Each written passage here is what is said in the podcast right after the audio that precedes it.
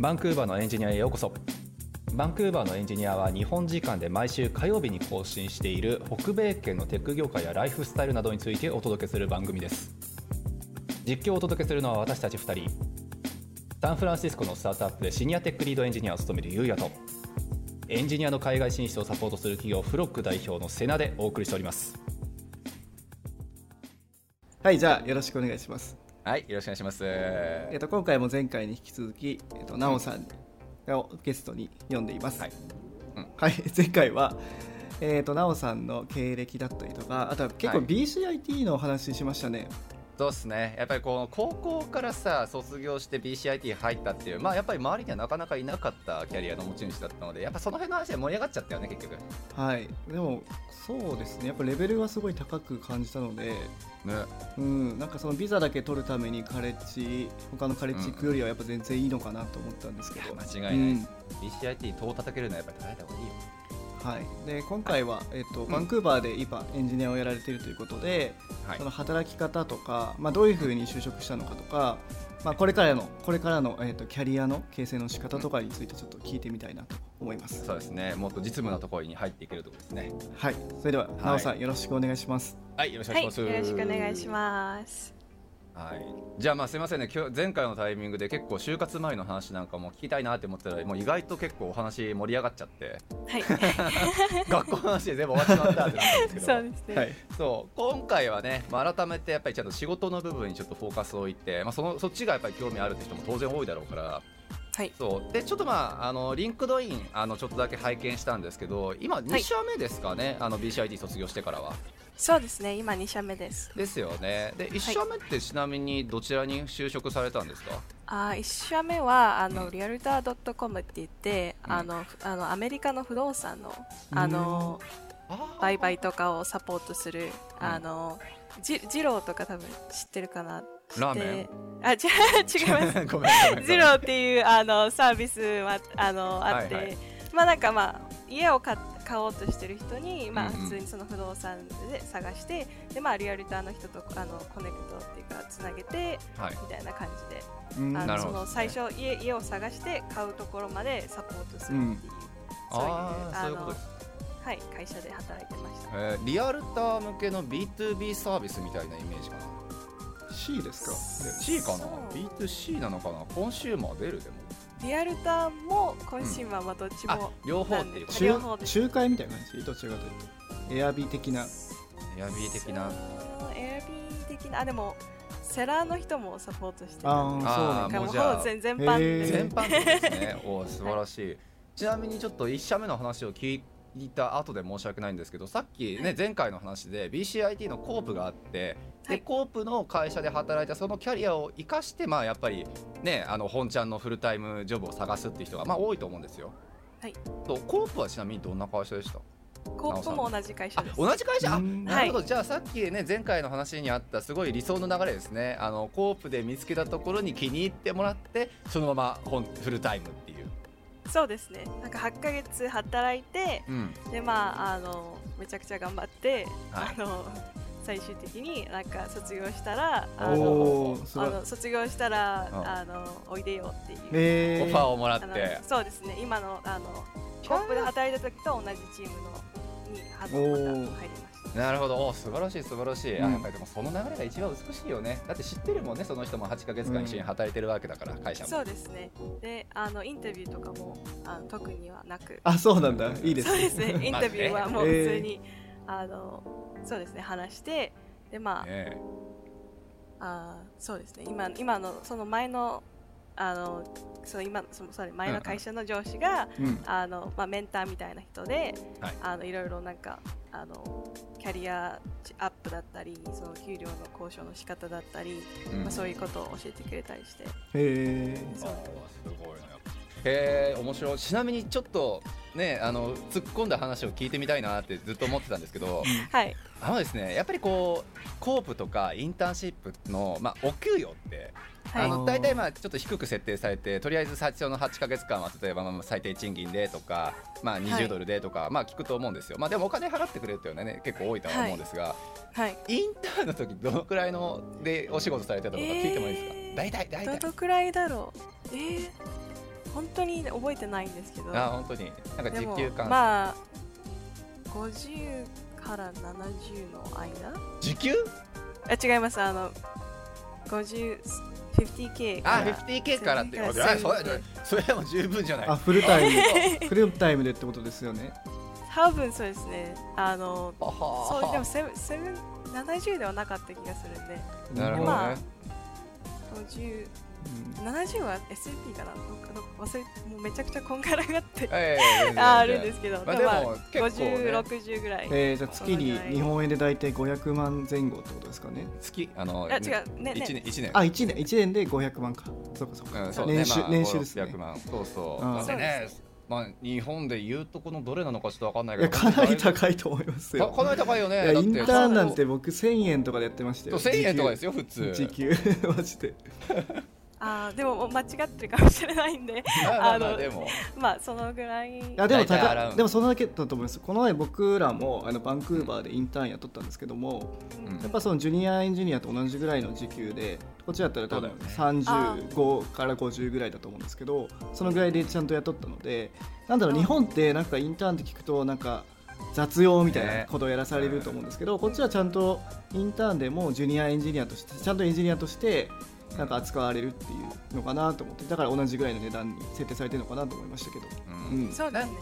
なんかやってることは全うん、そうね。然一緒の一緒のジュニアのエンジニアとしても全然一緒のことをやってる。うん。間違いない間違いない。なんかね日本と違うところとしては交渉ができる部分だと思うんですよちゃんと。なんかさ日本でその本当になんかインターンはこういうものとかなんか、うんうん。そうそうなんか新卒はそういうものっていうことで、まあ、とにもかくにもよくわかんないけどみんなと一緒くたに一緒にしてなんか時給ちょっとじゃあ1000円からねみたいな。あみんなスタートそれだからみたいな感じだけど、うんこっちはそのコープであろうがインターンであろうがその人がちゃんと仕事ができる能力があるんだったら払うし、はいはい、だからもう反対のこと言うんだったらねバンクーバーでそのコープで例えばインターンしてますっていう子でも無給っていう子も当然いるし。ああ逆に。うんなるほど。そうそう。かと思えば時給本当に最低賃金で、えっと、15ドルでしたっけ？BC シュうんート今、うん。そうそう。からスタートっていう人も当然いるしうん。まあやっぱり BCIT とかね UBC みたいにちゃんと名前の通っているところでおまけにちゃんとねそこで仕事ができるっていうことが分かる、まあ、は分かってるんだったらまあ奈緒さんが今お話にあったように例えばジュニアのレベルからまずはスタートっていうのも当然いるし、うん。うんうん。ね、それ交渉ができるのがやっぱりこっちのいいところなんじゃないかなとは思うよね。そうですね。めちゃくちゃ交渉してます。うん、間違いない。交渉交渉するように。はいはい交渉大事、非常に大事。いや素晴らしいでもう正直さそのコープが8ヶ月終わって、はいその後フルタイムになってはい。さすがにもうジュニアからスタートやろうからそんなに給料とか変わらなかった？ですかねいや結構変わりました。あ変わった？えーこれはおご ってもらおういやいやいやいや。えーいやいやいやいや。あそうですか結構変わった、やっぱり8ヶ変わりまし月間のパフォーマンスを見てもらえたからっていう。そうですね。あとはあの今日交渉もしました。あしたやっぱりそうですよはい。ね、、はい、交渉して、あのまあ、例えば他の企業はこのぐらい払ってるよっていうのを、うんうんうん。あの調べてでそれで、あのリクルーターってかあ HR の人に、うん。あの自分そのはこのぐらい欲しいですみたいな。のあの言ってで、まあ、そこから交渉始まるみたいな感じで、うんはでしたねあ、なるほどですね。じゃあ、はいちゃんと交渉もしたけど、まあやっぱりそのじゃあコープ8ヶ月と比べると結構か上がったっていうことで。そうですね結構素晴らしい。いやすごいよね。だから BCIT とかカナダにあれに限らずなんだろうけど、ちゃんと交渉するもんね。高校卒業して BCIT 出てって、まあご年齢で判断するのもあれですが、ねそれこそ二十歳そこそことかそんなレベルでしょ？そうですねその時は、あの今23なんで、はい。そうですね20まあそのうん大体そのくらいですよね。そこがやっぱりすごいよね。日本の子でそういう交渉する人ってあんまりやっぱりその年齢だと聞かないですよね。やっぱりできないですよだって転職日本の転職する時ですら前の給料を聞かれて年収聞かれてそれにプラスなんなん5%とか10%とかそういう感じもう10%もいかないと思う多分だから足元をやっぱ見られちゃうんですよねあだから自分で決めれないんですこっち側が。給料ーうんうんうんでななんかそれって BCIT の授業とかでそういう交渉の授業とかってあったんですか？どうやって身につけたんです交か渉の授業はなかったんですけど、うん。あのやっぱりそのそのメンターの人とかに聞いて、うん。うんでまああとはあの周りの友達に聞いてなんかどんどんそのちゃんとしたその何金額とかは聞いてないんですけど、うん。まあみんなこのぐらいっていうのを聞いてでやっぱじゃあ、うん。まあそのアマゾンとかまではいかないんですけど、まあ、まあ他の企業はこのぐらいあの同じサイズの企業とかを探してあの LinkedIn とか、 LinkedIn とか、はいはい。 Glassdoor とはいはいかで探していて、それでその数でなんかここぐらい欲しいですっていうのを言ったり、いやいいですよね。そのやっぱ先輩とかがそういうのやってるとかってやっぱよくて、日本だとさ本当に愚痴みたいになっちゃうけど、はいなんかシニアのその年食ってるやつなんか俺金いらねえしみたいなそういうなんか態度を取ってるやつとかもたまにいるんですよ。ああなるほどね。なんかやりがいが全てじゃんみたいな感じで。そうそう。するとで上がやってくんないと下絶対言えないしみたいなのがあって。そうですね、なるほどね。なんかそういう悪しき文化もあんなってちょっと思いましたね、うん。今の聞くと。なんかそうですね、ジュニアの時にこのぐらいもらってたとかいうのを聞くと、うん。やっぱりあそうなんやって言ってそれをデータとして使って自分のあの交渉の時に持ってきたりとかもできるんで、そうですよね。そうですね。いやだからまあ他にもその交渉ねやっぱりちゃんとうまいことやってプロモーションできたよっていう人の話聞いてるとあなんで？どういうどうやってそういうの交渉の仕方とかやっぱりお覚えたの？って聞くと、周りがやってるからってやっぱ言うんだよね。そうですね、そうそうそう。だから周りがねそういうふうにやっぱり実際行動に移してるからじゃあ私もねな何をしなくちゃいけないかっていうのをちゃんと分かってやっぱりやってる方が多いだろうからまあその文化の違いとしか言えないんですかね大島先生。いや本当にそう。僕も一番最初やっぱ スウェーデン人の友達がいてうん。彼のそのえその情報をまず集めてで自分の価値このぐらいだよっていうのをめちゃくちゃなんかもう仕事並みにやってたんですよもう。う,、もうそれに1週間ぐらいかけるぐらいの勢いでやっててすんごい精度も高かったですしでそれに触発されてあ僕もやろうかなって思って交渉したら1年でやっぱ100万ぐらいは余裕で上がりましたし日本円で、ああ素晴らしい、うん、うん。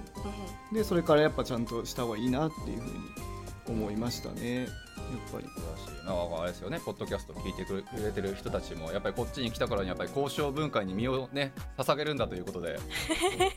自分がねそうですね。そうそうどういう価値がある人間なのかはちゃんと口に出してアピールしようねというのが大事というこそうですね。と、はい、ちょっとごめんこれで締めてしまうような空 空気になっちゃう全然違った。交渉の話ばっかりしてる最近。そうそう。これがメインではなくてすいませんね。この話ばっかりになってしまったあれなんで、で、えっと、先ほどお話にあったリアルター専用の、まあ、リアルター向けの、えっと、ウェブサービスなのかな？を作る会社さんで、ポジションとしてはなどういったポジションだったの？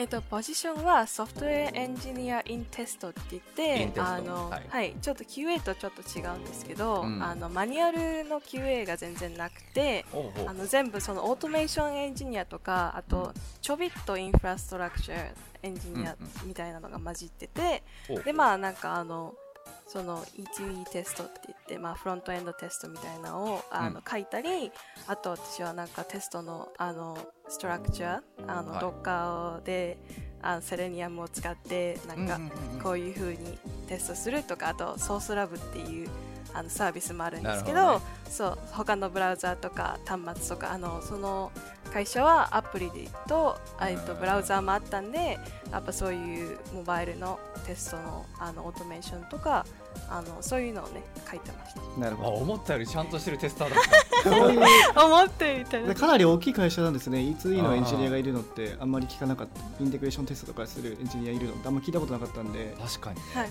やっぱなんか普通の会社だとやっぱサーバーサイドのエンジニアとかがうん。まあなんかテストも書いたりとか。そうそう片手までというかね、うん。そうそうそう。両方やって。専属でいるのすごいいいですね。そう。だから大下さんが今うま羨ましいちょっと環境なんじゃないですか。今多分大下さん全部一人でやってる感じですよね。そうだよ。もう E2E あー。しかも E2E テストなんてやっぱ書けないから一人でやってると。う んうん。なんか羨ましいですね。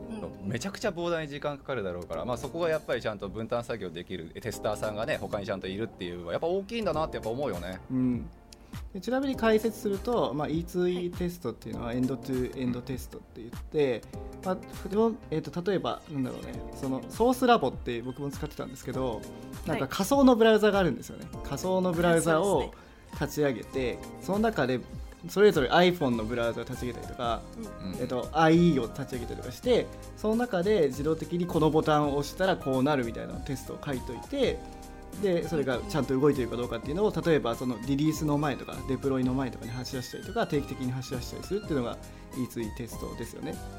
はいそうです。でそこにやっぱコードとかも書かないといけないのででセレニウムっていうのは、えっとそれのなんだろうなドライバーっていうんですかね。自動化するみたいな。そうですねドライバー。うん、で最近だとあれですよねヘッドレスのあのクロームの何でしたっけ？クロニウムでしたっけ？違うか。クロニウム。クロニウムとかなんかそういうのもありますよね、はい。プペティアとかちょっと読み方わか。んないパプティアとかとかはいありますサイプレスとかもあめちゃくちゃあります。へークロニウムってなんですか、そのヘッドレス専用のテスト環境みたいな感じですか？そうヘッドレスだから、えっと、CLI で動くんですよ。その、G うん。GUI がないのでうんうんなるほどね。そう。な仮想のなんていうんですかね GUI でやってるって感じなんですけど。へえ面白い。なるほどね。それでじゃあ実際ちゃんと動作されてるのかどうかっていうのは。そうねヘッドレス環境だから確認のしようないやんってことになってしまうか。うん、うんうん。なるほどね。そうですね。あとなんかスクリーンショットとかあーはいはい。そのビジュアルのコンパリゾン、ビジュアルビジュアルのあのあの違いとかもうん。テストしたりしたりして、そうですよね。例えばあれですよね。リリースした時に前のリリース結果と比べてなんかデデグレが起きてないとかうん。なんかちゃんと変更がなく動いてるかもしくはちゃんと期待した通りに変更されてるかどうかをスクリーンショットを撮って比べるってことですよね。はいそうですなるほど。素晴らしい。ちなみにそのまあまあテストねでちゃんとテストをやってくれる人材人員がまあ補充できるやっぱり企業の規模ってなおさんが働いた会社さんどのくらいの会社の人数いたんですか？エンジニアで？えー、エンジニアで、うん。まあ、100人以上はえー。あると思います、どうなったのか全然今最近は分からないんですけど、はい。でやっぱ DevOps のチームもいるし、うん。でそのなんかあのアプリケーションのチーム、うん。あのはいその SET が1人チうんームにいて、でまあ、フロントエンドの人バックエンドの人、マネージャーっていうので1個のチームうん。あの、ね。を作ってるっていうような感じの私がいた時はもう今違ってるかもしれないんですけど、まあまあその時はっていうことですよね。その時はそうですね。そうか。その当時って SRE っていうポジションの人いました？あいましたいました。いました？あやっぱりいるんだな、やっぱどういうどんな規模のダメ100人もいらそれはいないと困るか。あーいますよね確かに、ね。SRE とあとパフォーマンスエンジニアっていうのもいて、パフォーマンスがあののまあなんかテストとかを入れたり、うんうん。あのその私のいたチームはちょっと変わっててアプリケーションチームじゃなくて、うんあのツールとかそのあのデベロッパーその会社で働いている会社内のデベロッパーに向けてのツールを作るみたいへー。な、あのところにいてはいだって私があのみんな一人一人全然違うプロジェクトを持ってるんですよ。うん。ね。なんか私がいた時とかはあのウェブあの UI のチームであの、いあの一緒に仕事してたんで、うん。そういう UI テストとかをいっぱい私は書いてたんですけど、他の人はなんか API のオートメーションとかを書いてたり、うん。パフォーマンスエンジニアの人はそのパフォーマンスエンジニアのあのパフォーマンスのテストを書いたり、うん。あパフォーマンス改善したりみたいなそういうあのみんな個々にバラバラのことをはいしてて、はい。なるほどね。そういや規模でかいな。やっぱお楽しそうだな。それだけなんかちゃんとしたねあの専門のポジションの人たちがちゃんといる会社で働くと、なんか最初のキャリアとしてはうん。なんかやっぱりそういうテストを書くとかよりもなんかアプリケーション作ったりとかサービスを作ったりする人が多いと思うんですよね。フロントエンドとかバックエンドとか。うんうん。でなんかその中でなぜそのポジションを選んだのかっていうのはありますか？あー私まだあのその時やりたいこととかそのあのどの仕事でをしたいとかいうのが全然決まってなくてうん。でそのインターンの時に面接をした時にあの別に別にそのプリファレンスをすごい強く持ってるわけでもなくて、でまあいそのアプリケーションのそのソフトエンジニアもしたいなと思ってたんですけどでも、うん。まあテストをなんか始めてみたら楽しくてみたいあな感じで そのあのコンフェレンスとかにもあのバーチャルで行ったりとかして、うん。あとあの結構 Cypress のウェブウェビナーみたいなのとかもはいはい行ったりとかして、それですごい楽しくて、うん。あじゃああテスト楽しいわと思ってそれで、はい。この前なんかすごいだいぶ前なんですよ。ミートアップとかも、あのやったやったりしてうん。でプレゼンテーションとかもして。はい。でそれであのそうですね。だから一回やってみようという感じです。ななるほどね。いやでもそうだよね。大島さんもさっき言ってたけどやっぱり最初はやっぱり表から作る人というか実際手を動かして、ででみんな手を動かすんだけどソフトウェア作る人とかねソフトウェアエンジニアやってフロントやったりバックエンドやったりみたいな人がむちゃくちゃ多い中で確かに最初のキャリアがテスターもしくはテストする人っていうのはむっちゃ珍しいなと思い渋いっすよね。かっこいいっす渋いよねかかっこいいよね。うん。うん、いやしそうなのよ、SRE もそうだけどさあのかっこいいのよねこちら側からすると。うんそうすごい自分たちのこう環境やったりとかあの、ね、QA, QA の人もそれはそうやろうけどもこうパフォーマンスを改善するためにいろんな努力をしてくれる人っていう影のこう協力者みたいな、そんなイメージがあるからやっぱ渋いよね。なんかどうしてもさやっぱみんなさその花形はさそのフロントエンドだったりとかバックエンドだったりとかっていう感じがしますけど、うん。でもあえてそこ行くのっていうなんかすごい、うんいいね。渋いなと。いや面白い確かに実際どうですか？テスターがテストするのがやっぱり楽しいっていう風に感じるのってそのインターンしてた時ですか？そうですね。テストっていうか、まあ、その新しいツールを使ったり、あと、うんうん。まあ、Docker とかあの、はいはい。あと、まあ、インフラストラクチャー系を始めた時にやっぱりあなんかそういう新しいことを学んでそれをうん。逆になんか仕事ですぐ使えるようになるっていうのがすごい。楽しくて、うん。そのなんかなんですかねそのこれをしないといけないっていう決まりが会社にないのでうん。例えば新しいことをそのブログポストとかで学んだら、はい。それをなんかプレゼンして、うん。じゃああの仕事で使おうみたいなそう本当にすぐできるんでででできる環境にいたんで、うん。だから例えばウェビナーに行ってあこのサイプレスの新しい機能すごい使いたいってなったら、うん。それをチームで発表して、はい。でその使っていくみたいな。うんっていうのはそういう方その最その最初から最後までのプロセスが楽しくて、うんでなんかそれですね。なるほどね はい。いやでも100人規模とかの会社でそれだけ柔軟に動いてくれるっていうのも結構いい会社ですよね本確かにそうですね。で結構みんなあのコンフェレンスとかあの行ったり、そのうん。そういうサポートもあったりして。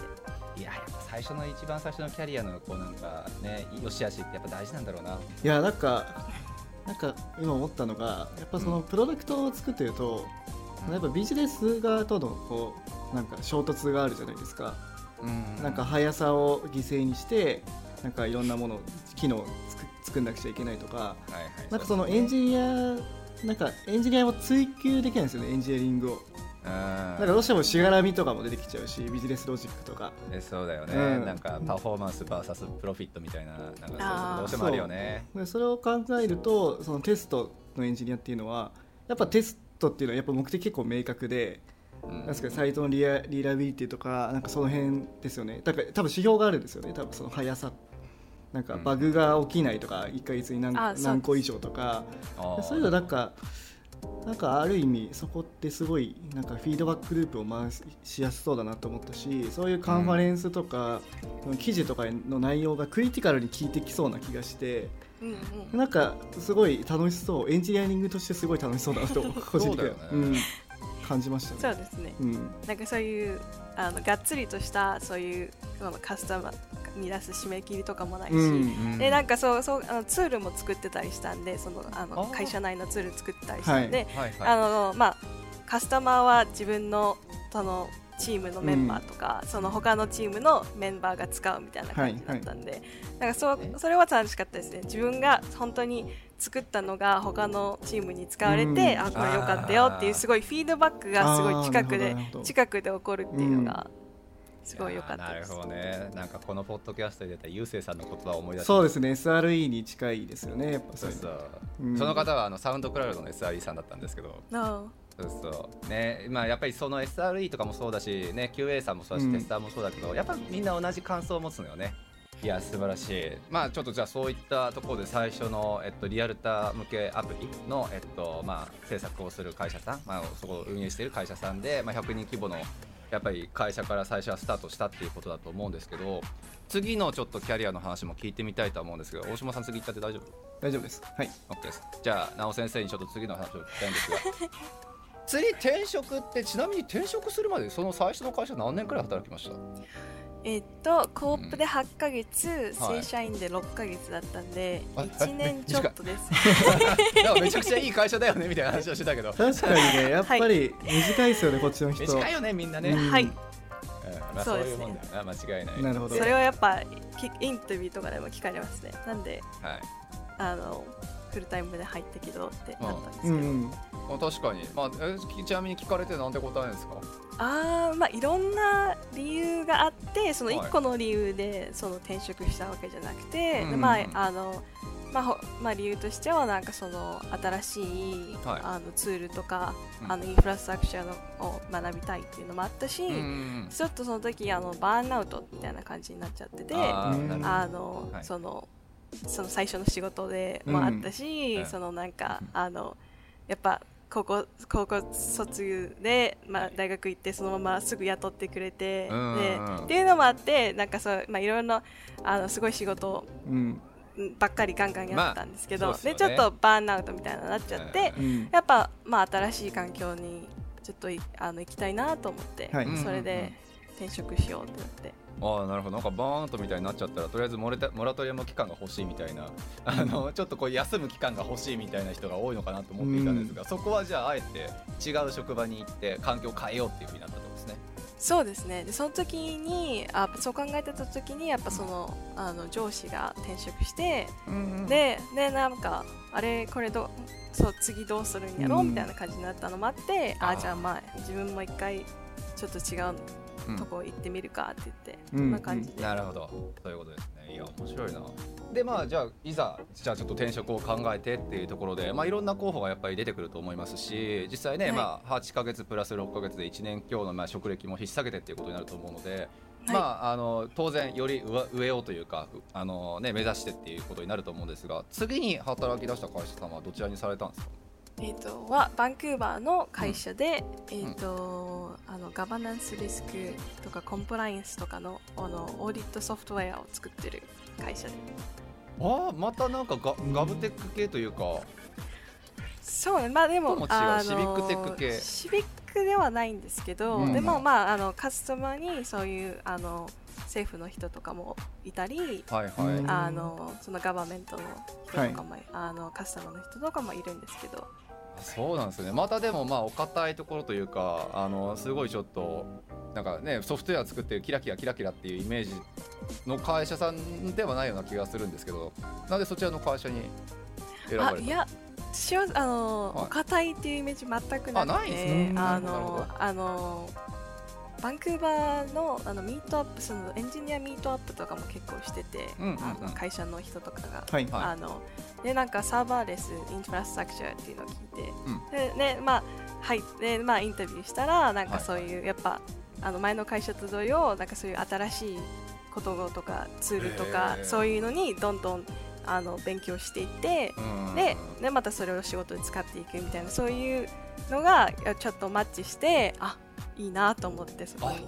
そうなんですね。なるほどね。なんかガバメント向けとかのねサービスを提供してますって言ったらもう何があってもミスはしちゃいけない。新しいものをトライするなんでありえないありえないみたいな感じかなって一緒だけど全然そうない全然違う なるほどね確かに。なんかでも渡さんのところも確か結構新しい、あなんですかそうか。そういうスタックをつテックスタック使ってるって言ってたからちょっと日本の考えでいるとちょっとあれかもしれないですね、日本ってやっぱミスったらすごい責められるからなんか新しいもの使えないみたいなイメージあるじゃないですか。確かに確かに、あるある。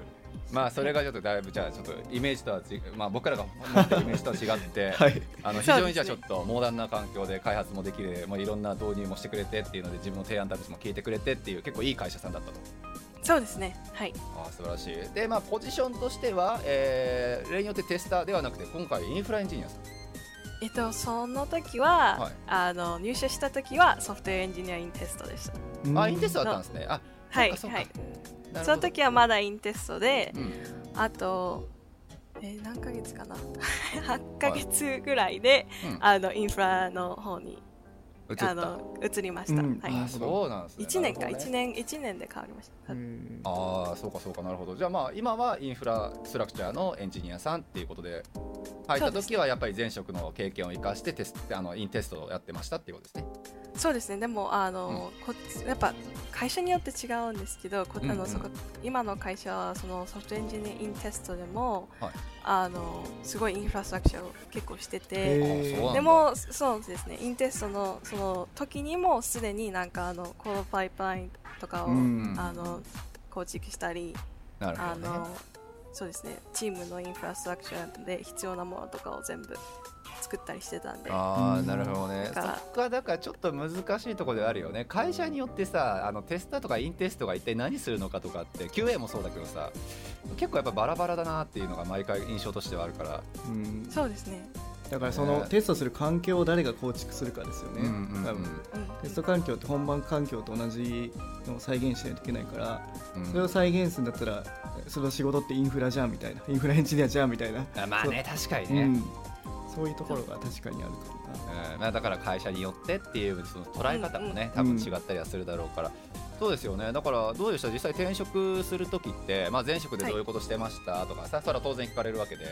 はい。で前職ではこういうテスターあのインテストやってたけれども、まあ、うん。お宅の会社に入っても同じようなパフォーマンスでできると思いますみたいな感じで話をするのかいやいやうちはそんなもうインテストそんなことしそんな業務内容じゃないよ。もう全然違うからもう全く新しいものだと思って考えてみたいなノリだったのか。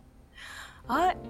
どうなんですかね？えっ、とままずその絶対同じのはその使わないだろうなっていうのは思ってて、うん。そういうそういう体でインタビューにいつも行って、でやっぱ案の定その使ってるテクスタックとかツールとかが全く全部違ってー。もう今の会社はセレニアムも全部あのウェブドライバーとかも全部使わないしあのサイプレスとかも使ってるし、うんあーだからそういう共通してるとこがあんまりなかったうんですね。うんはいテスト、てね、インテストの人の大変さってそこだよね。今までこう使い慣れていたものものからいきなり全部ガラッと変わる可能性があるっていう。なるほどそうですね。どうですか？大下先生のところで例えばテスターとか雇う予定ないですか？あなんかどちらかというと僕らはあの Autify ってあるじゃないですか。最近日本人のあの近澤さんが日本で出したやつなんですけども、はいはいはい。まあ、ああいうものの方がいいなっていうのがあってなぜかというと、はいまあ、はい、人が少ないのでビジネスサイドがあれ多分作れるんですよね、テストケースを。うん。そのサービスの中で、でいついいよその中で走れるからうん。多分その方がエンジニアリングのリソースを使わないからいいしビジネスサイドが変更できるからなんか、うん。なんていうのべ便利というかそのなるほどね。彼らに全部任せ異常できるっていうのがありますはいね。はいはい、うん。まあオートメーションがねビジネスサイドができるっていう分でまあそうだよね。あの人的コストも結構削減できるしねっていうのはやっぱありますもんね。そうですね。ああ。な。いや面白い。ねだからテスターって結構その転職やったりキャリアチェンジとかっていうのをどういうふうに考えるのかなっていうふうに思ったけど。あでもまさにそれがあれなんじゃないですか、テスターからインフラエンジニアになったのは多分その何か理由があったのかなって。ねえそうだよね さっきだってテストでめっちゃ楽しいわーっていう話だったと思うんですけどそうなんですよ。そうなんですよ。結構毎回急ですよね。急に転職したり急に。あれそう急に転職して はい急にチームも変えて職種も変えたんですけど、はいあのそうですねテスト最初好きあ好きでなんかあの入ってでまあ、はい。そのオートメーションとかもめちゃくちゃしてたんですけど、うんうんしてるうちにあの業務のほぼなんか9割がインフラになってて。うん。ででなんかあの他のチームのなんかコードパイプラインとかもなんか一緒にやったりとかしてて、あれインフラ楽しいってなって。ああ私インフラ私インフラ好きやんと思って、うん。すごい自その勢いで由に聞こえるけど。なるほどね。そうですね。なんかそれであじゃあインフラしてみたいと思って、うんはい。でまあそれでなんかあの上司になんか、もうほぼ今ずっとインフラしてるけど、うん。はい。やっぱあのもうちょっとまあ、いその時にやってたことってやっぱ CICD が結構メインだったんですよ、でもなんかほもっとなんか ECS とかそうはい。いうなんかコンテイナーのこととかなんか他のツールとかもあのツールとかあのサービスとかも使ってみたいなと思って。うん。なるほどね。でそうですね。あーだからそれでもっと視野を広げようと思ってでまあインフラストラクチャーをもっとしたいって言って、うん。あの今あの DevOps のチームに。うん。ああなるほどね。チームが DevOps に変わったのか。そうです。ねはい。ですごい良かったのがその、はいあの会社内でそういうチェンジがうん。あの結構してる人とかもいてへー。例えば QA の人が最初入社した時は QA で入ってはい。あの今はもう QA っていうポジションはないんですけど、まあ、昔あ昔 QA で入った人がフロントエンドのエンジニアになってたり。へえあとなるほどね。そうですね。なんか QA からソフトエンジニアっていうそういう会社内でのあのあとはソフトシニアエンジニアからマネージャーみたいなそういう会社内でうん。のそのなんていう移動があの全然いいこととされてるんで、う。ん。えー、なるほどね。すごい柔軟な働き方を許してくれる会社さんなんですね。そうですね。はは。でもまあ結局そういうことですよね。さっきのまあ大島さんも言ってたけどさやっぱりこうどこまでがテスインテストの人がさうん。どこまでやっぱりインフラ作るのかとかやるのかって言ったら奈緒さんみたいにあれ私いつの間にかインフラのことやってんじゃんっていうね 感じになって、ね。じゃあまあ次のキャリアとしてじゃあインフラ全般を見ていくようにしてっていうので、どんどんキャリアアップしていくっていうすごい理想のキャリアアップの仕方ですよね一つの。確かに。そう。で多分インフラをやっていくとバックエンドのことが分かってって、うん。次バックエンドエンジニアになるとか、ねえありえそうめちゃくちゃ。ありえそう。いやーどうなんですかね。でもインフラもやっぱ結局その作ってるツールとかあのサポートしてることとかってやっぱそのアプリケーションチームがああのサポートとかなんで、はい。やっぱ前と結局そのやっぱなんですかねカスタマー向けっていうかそういう外に出るじゃなくて、うん。まあそのうちでうちでそういうあのはいはい。あののサポートとかとかツール作ったりっていうのが、うんやっぱそっちの方が楽しいなっていうのをなるほどですね。なんですかこうあんまりこう人目に触れるというかあれですけど あのもう何こうソフトウェアエンジニアリンナーとしてこのソフトウェアをこれを作ってるんですみたいな感じで言うよりはやっぱりさっきの話にあった実際作る人のサポートやったりとかあそのインフラやったりとかっていうの方がまあ自分の性格的に多分楽しいってことですよね。そうですねなるほどな。確かになんか確かにインフラって2つの側面もっとあるかもしれないけど僕が今パッと思ったの2つあって、1つはその開発のためのインフラですよね。それこそコードパイプラインとかデプロイとか、まあ、開発環境とかまあいろいろありますよね。そっちの部分とあとサービスを運用する部分のインフラ、まあサーバーとか、まあ、コンテナとかそういうのですよね。はい。でどそれって業務的にはどちらもやられてるんですか？あとはもしくはもっとあったりします？今2つしか言ってないんですけど。うんあーあえっとそうですね。その2つはあってあと他はあのインフラは developer productivity って言ってお。そういうあのデベロッパーがあの例えばすごい時間かかるタスクだったりとか、そういうどうにかしてそういうプロダクティビティを上げるためにチームもいて今、うん。そういうそういうそのために作られたチームもいて、あの例えばデプロイの時間があのプロダクションに行くまで1時間かかるってなったら、じゃあそれを30分にしようとかあー。20, 20分にできるようにとか、うんうん例えばその、まあ、また CICD になっちゃうんですけど、はいはいはい。あの1個のパイプラインであの順々にそのなんていうか7つの地域にデプロイするんじゃなくて、うん。そういうパラレルっていうか、うんうんうん。並行、はい。並行でそういうふうにあの同時あのデプロイしたりとか,、なるほどね。そういうプロダクティビティを上げるっていうのもあるうんうんですなるほどな。面白いなやっぱり。ちなみにまた話さっきの話の質問になっちゃうんですけど今の、はい。今回の会社もやっぱりねそのそれだけたくさんのねそのパフォーマンスを見たりとか、まあ、インフラの方だったりとかテストの方だったりとかっていっぱいいるっていうことはやっぱり会社規模もそれにやっぱ大きい100人とか？同じくらい、あーエンジニアは、うん。えーエンジニアは何人かわからないですけど最近その合併はいみたいなはのになって、なんか規模が1000人ぐらい。いそのえエンジニアじゃないですよ。エンジニアじゃないです全全体でね、全全体で。会社になって。はそうですね。今あの合併仕掛けてるみたいな感いはい、でも1000人のねそれこそ人たちが動く会社のインフラだったりとかそのサービスの提供だったりとかをね司る部分にいるわけでそれはまあエンジニアもそれなりに数やっぱいてっていうところでちょっとまあ気になるのがさそういうなんかテストをする人もあってインフラの人もしっかりなんですけどそういう人たちが楽しいと思える環境ってやっぱりある程度の人数がいる会社になっちゃうのかなってやっぱあって。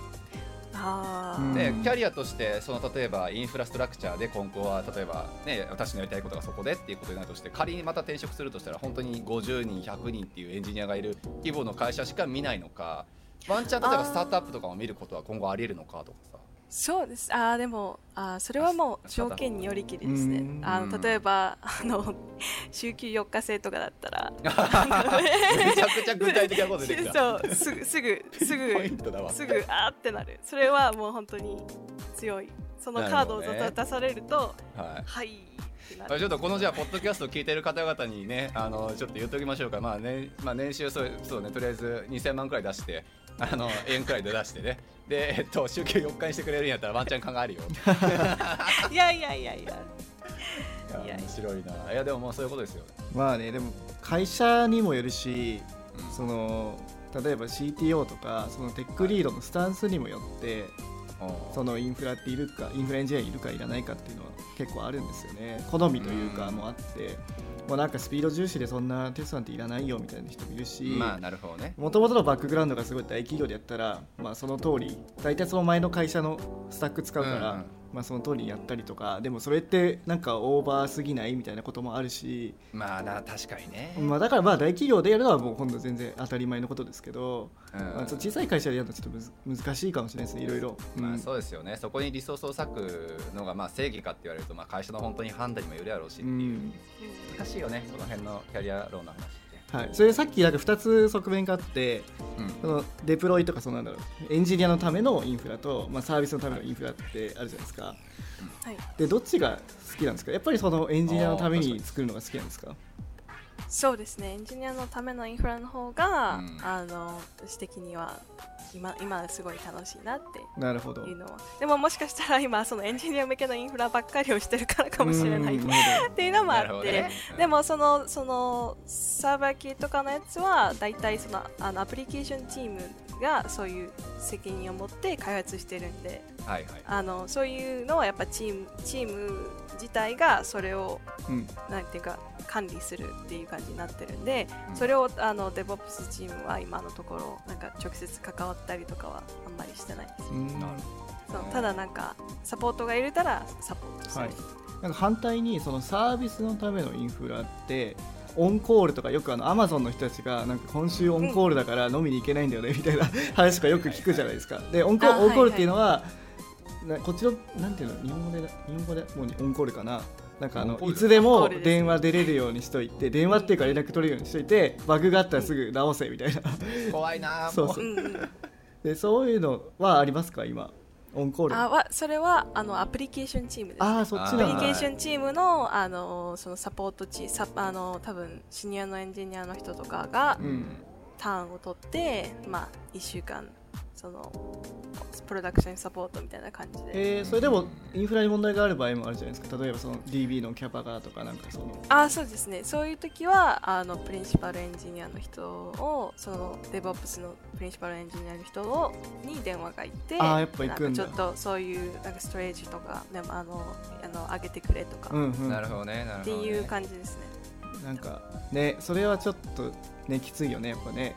大変ですよね。でも私でもオンコールはなったことあそうなんだ。それあはそうー今のところは、いいかもしれない。いやいや。いやなるほどね。いや面白いですよね。だから結構そうオンコールで今日ちょっと今週ダメなんだとかって確かによう聞くから、ううんね、インフラの人やっぱ大変やなって思った。けど、まあ、みんながみんなそういうわけでは一応ない。ってい。うね、はい、なそうですね。なんか昔最初の会社とかは結構大きい組織だったからあーそうか。飲み会のとチームのなんかかあなんかリリースした後飲み会の時とか、うん。みんなやっぱそのパソコンとそのネット環境を持ってきてて、えー。ネットできるでなんかあー。偉がったみんなでこう開いてこうなんかさささってやって。いやーく大変。やだな 再起動。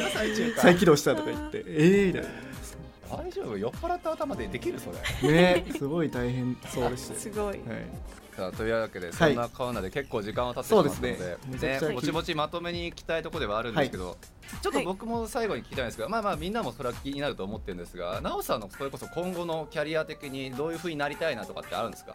あ今後のキャリア的にはあのーまあ今の会社でもしかしたら、その他の場所国とかに行って働けるかもしれないって聞いたんではいはいはい。でまああの結構その会社にやっぱ違う国からあのカナダに移住してきたっていう人たちがすごいいてそうですよね。でみみんななんかあのまあ 1, 1ヶ月とか2ヶ月家に帰ってそこから仕事したりとかもできてるんで、うんうんでそう考えたらやっぱり、まあ、1ヶ月ぐらいそのコロナが終わった後に、うんまあ他の国に行ってそこから働いたり、はい。っていう感じの働き方をその別にシニアエンジニアになりたいっていうわけじゃなくてそういうバランスをあのバランスをね。取って取ってもともとねだってそのエンジニア目指したあれもその旅行先とかで仕事ができるっていうのもね,、あったわけで、まあ、理想にどんどん近づいていってるってことですよね、はい。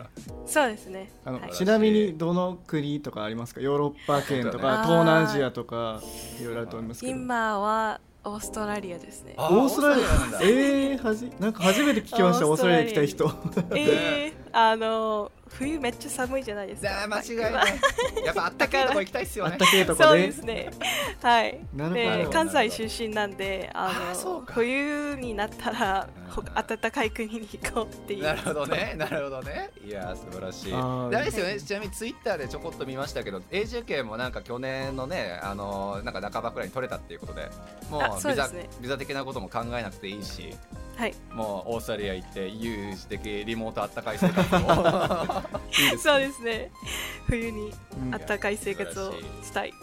なるほどですね。いや、ちょっと、あの、もしあったかい生活になられたら、ちょっと遊びに行くので、ぜひちょっと、あの、はい遊んだってください。ぜひぜひ。